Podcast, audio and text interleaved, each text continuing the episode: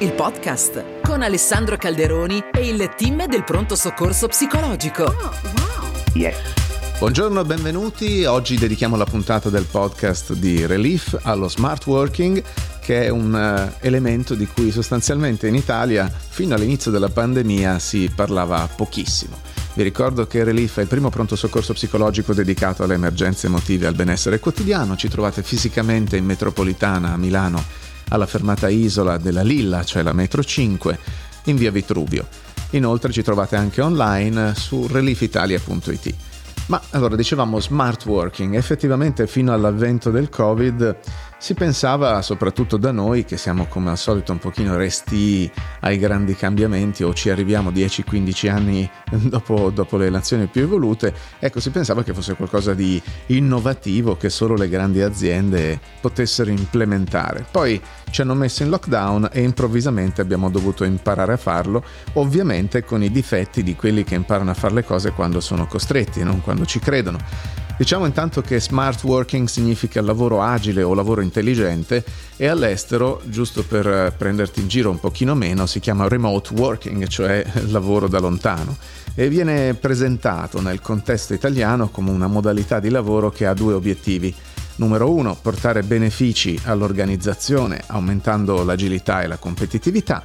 Numero due, portando benefici al lavoratore agevolando la conciliazione dei tempi di vita e di lavoro per lui dovrebbe avere per definizione eh, assenza di precisi vincoli orari, assenza di precisi vincoli spaziali, solo che poi questo in Italia non è tanto vero, cioè l'orario richiesto è sempre quello di lavoro, magari con strumenti di controllo via software, e in più si riscontra spesso anche un'esondazione dagli orari di lavoro inoltre vorresti magari andare a lavorare da qualche altra parte, però eh, sei costretto a rimanere inchiodato lì davanti con scarsa distinzione tra lavoro e vita. Ma quanto era diffuso lo smart working in Italia prima del Covid? Circa 220.000 lavoratori risultavano in smart. Nel 2015, tanto per darti un'idea, eravamo il fanalino di coda di tutta Europa con un 5% di uso di questo strumento contro il quasi 40% della Danimarca.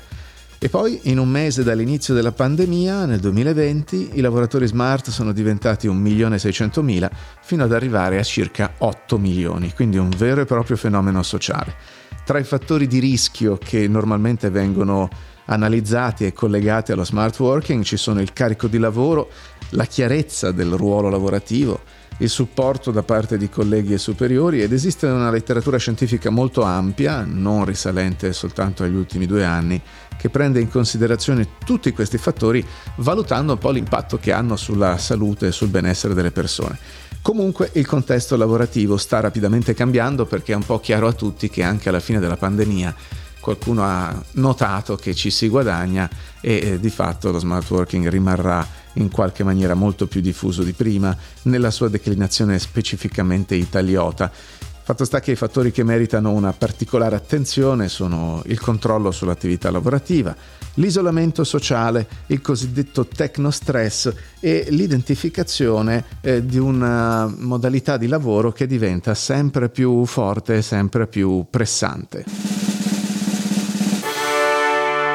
Il caso.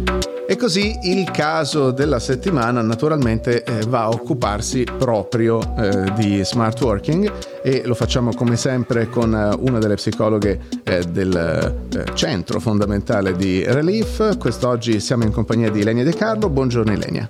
Buongiorno Alessandro. Allora, di chi ci parli?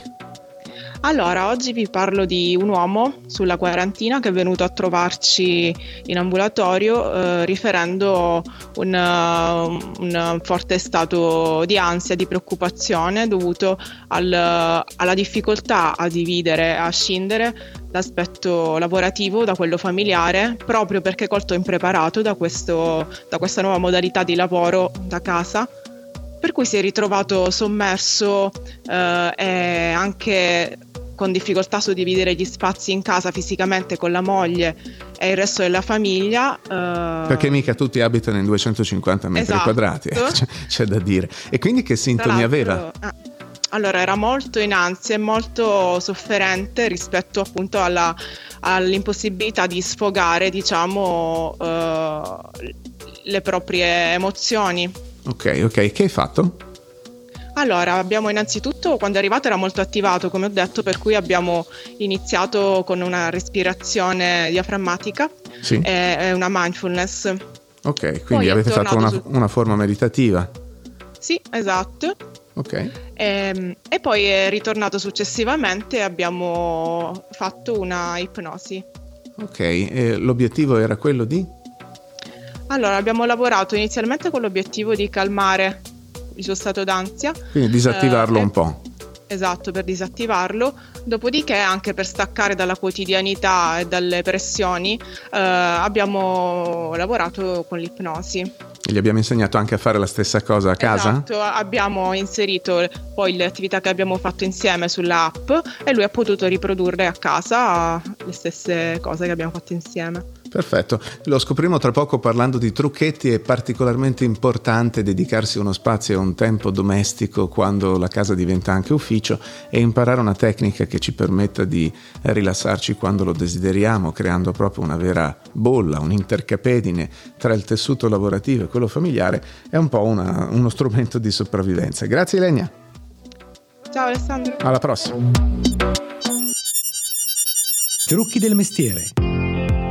Ed eccoci appunto ai trucchi del mestiere dedicati proprio allo smart working. Diciamo che abituati al fiato sul collo del capo, spesso i lavoratori si ritrovano un pochino spiazzati quando sono a casa e a seconda del tipo di personalità possono ritrovarsi a posticipare continuamente le esecuzioni di compiti, non avendo più quell'elemento, diciamo eufemisticamente motivante esterno che è il capo che ti sbraita addosso. No?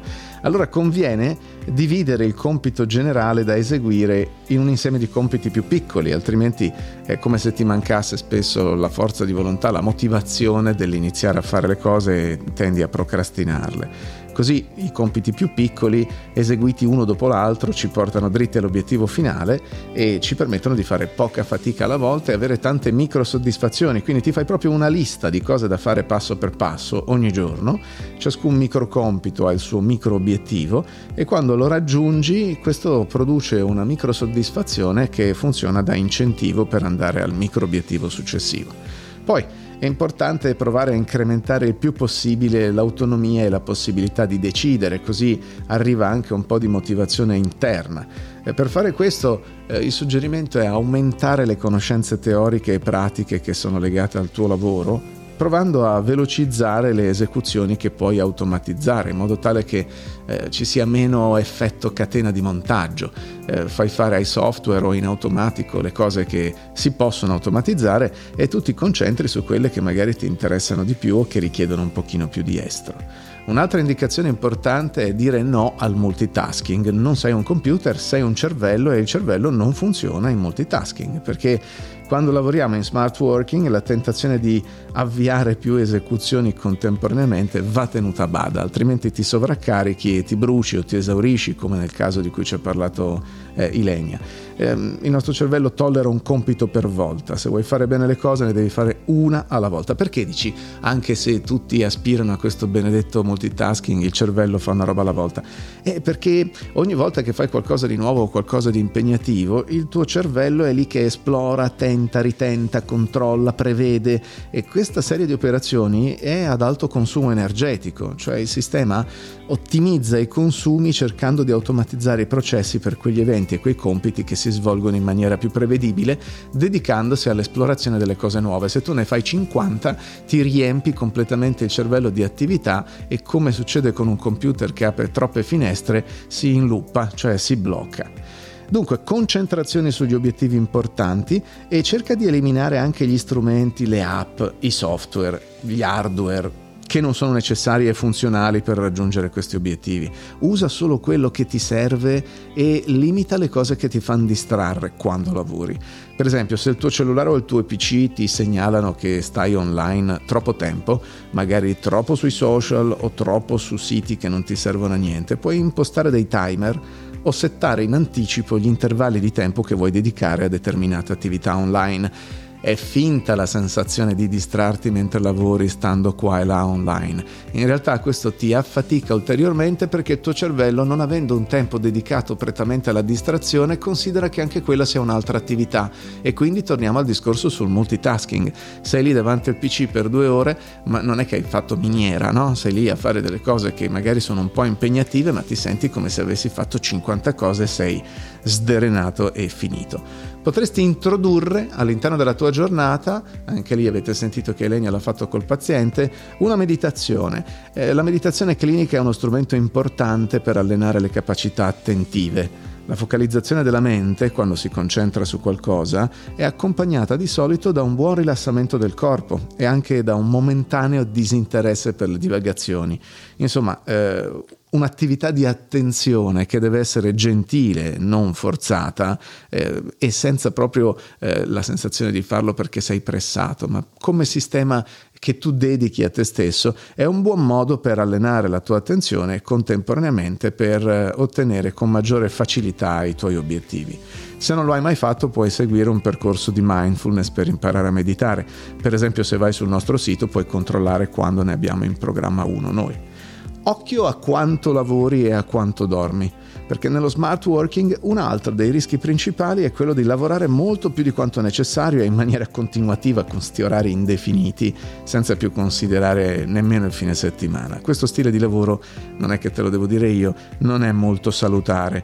Poi, se sbagli più del solito o ti spazientisci per nulla o ti distrai di continuo, queste sono spie sul tuo cruscotto, vuol dire che devi riposarti. È buona prassi stabilire orari precisi di lavoro, con stop assoluti a fine giornata, con momenti di svago e di movimento a intervalli regolari durante il giorno, tipo 10 minuti ogni ora, ora e mezza, e un sonno continuativo di notte per poi sbragare nel weekend, cioè nel weekend ti devi divertire. So che magari non è sempre possibile fare cose incredibili, ma basta che tu faccia delle cose che ti piacciono, anche solo che ti riposi e che tu muova un po' il corpo. Un importante effetto sulle emozioni legato a lavorare tra le pareti domestiche o comunque non all'interno di uno spazio aziendale è che lo spostarsi fisico da casa al luogo di lavoro e viceversa non, non succede più e, e quello era molto importante perché questo spostamento facilita il cambiamento di maschera, cioè il cambiamento di ruolo. Allora possiamo correre ai ripari andando a lavorare fuori casa se si può, se sei così fortunato da avere a disposizione un altro ambiente o se il clima ti permette di stare magari al parco, oppure costruendo un ambiente domestico specificamente dedicato al lavoro, una stanzina o un angolino, così quando finisci, finisci Ecco, tra il momento di fine lavoro e il momento in cui inizi a stare in famiglia o a fare quello che vuoi, inserisci per cortesia uno spazio tutto tuo in cui fare esercizio fisico, anche solo una passeggiata se si può, o 20 minuti di workout domestico, o una chiacchiera con amici, o una tecnica di rilassamento, insomma una tua bolla di decompressione, come se stessi rientrando all'interno di una navicella spaziale. La letteratura scientifica. Oh, che cosa ci dice la letteratura scientifica sul mondo dello smart working? Nel 2020 eh, Allen scopre che avere uno spazio dedicato all'ufficio all'interno di casa e un minor numero di membri della famiglia è associato a un maggiore equilibrio lavoro-non lavoro. Insomma, se eh, hai 47 figli e devi lavorare in sala è un po' più un casino. Kolb, sempre nel 2020, dice che l'offuscamento dei confini tra la sfera professionale e quella personale hanno un impatto significativo eh, sul prodotto eh, lavorativo, cioè sostanzialmente se non riesci a eh, distinguere tra lavoro e vita privata, il prodotto che produci fa schifo. Shepard Bannigan nel 2016 si occupa di studiare eh, l'umore delle donne con figli piccoli, a partire da subito dopo il parto, e scopre che le donne con figli piccoli che lavorano da casa riportano una diminuzione significativa dei punteggi depressivi nel tempo mentre le donne che riportano un aumento delle preoccupazioni lavorative sperimentano un aumento nei punteggi di depressione nel tempo. L'intensità del lavoro, l'orario di lavoro, la flessibilità dell'orario non sono associati a cambiamenti nei sintomi depressivi. Ridurre lo stress sul posto di lavoro e permettere alle donne di fare smart working invece migliora la salute mentale tra le donne che tornano a lavorare subito dopo il parto. Quindi in questo senso c'è assolutamente una conferma del valore dello smart working. Van der Lippe nel 2020 ci dice che la competitività e il concetto di lavoratore ideale amplificano l'aumento del conflitto lavoro-famiglia dovuto al lavoro da casa, ma allo stesso modo per uomini e donne. D'altra parte le donne sono più sensibili alla proporzione dei colleghi che lavorano da casa, cioè più sono i colleghi in smart e meno conflitto le signore sperimentano. Infine Wang nel 2021 individua quattro sfide chiave del lavoro a distanza che sono interferenza lavoro-casa, comunicazione inefficace, procrastinazione e solitudine, così come quattro caratteristiche del lavoro virtuale che hanno influenzato l'esperienza di queste sfide, che sono supporto sociale, autonomia lavorativa, monitoraggio e carico di lavoro. E poi c'è anche un fattore chiave di differenza individuale, autodisciplina dei lavoratori. Come si combinano tutti questi fattori? Allora, il supporto sociale è collegato positivamente a livelli più bassi di tutte le sfide del lavoro a distanza l'autonomia del lavoro è correlata negativamente alla solitudine. Il carico di lavoro e il monitoraggio da parte del capo sono collegati a una maggiore interferenza tra lavoro e casa e il carico di lavoro è inoltre collegato a una minore procrastinazione. E infine, l'autodisciplina è un moderatore significativo di molte di queste relazioni. Qualcosa da leggere. Ed eccoci al suggerimento di alcuni libri sul tema dello smart working. Il primo di cui vi parliamo è Lavorare da casa stanca di Nicola Zamperini. Abbiamo visto che l'epidemia di Covid ha portato in poche settimane un radicale cambiamento nel modo di lavorare di milioni di persone che si confrontano per la prima volta col lavoro da remoto e quindi l'autore parte dall'area del pianeta col più alto tasso di innovazione, la Silicon Valley, per analizzare le condizioni di chi ha lavorato da casa in realtà poi molto meno preparate. Smart Working di Cristiano Carriero è una guida completa a tutto ciò che serve per lavorare da remoto, software, organizzazione, project management, gestione di team. Ci sono quindi parti tecniche in cui sono analizzati tools specifici e poi sezioni con esperienze e analisi su come organizzare il tempo di lavoro, gli spostamenti e i viaggi e la gestione dei team. C'è Futuro al lavoro di Gianluca Spolverato che analizza la regolamentazione dello smart working e considera il nuovo welfare aziendale che ha come obiettivo il benessere di ciascun collaboratore, inteso come colui il quale poi porta un valore aggiunto insostituibile per l'azienda. Questo libro raccoglie storie vere di questo momento storico particolare. Suggerisco, è fatto molto bene, Smart Working Mind di De Pisapia e Vignoli, un libro con solide basi psicologiche e neuroscientifiche, in cui sono individuate le strategie per tenere a freno la propensione alla distrazione e incrementare il controllo consapevole dell'attenzione, allenare la mente creativa, sviluppare empatia, sviluppare fiducia, gestire efficacemente il tempo e aumentare il benessere.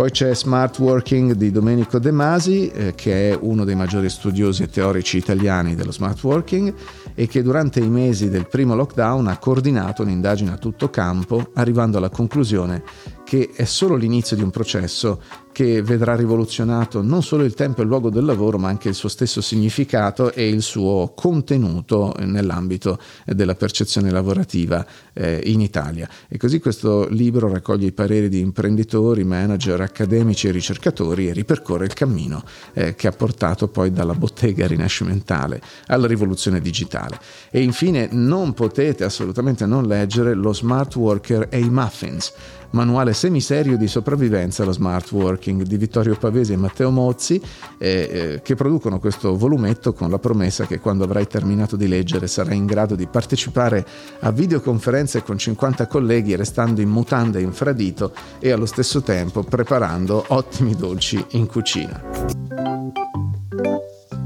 Belle notizie!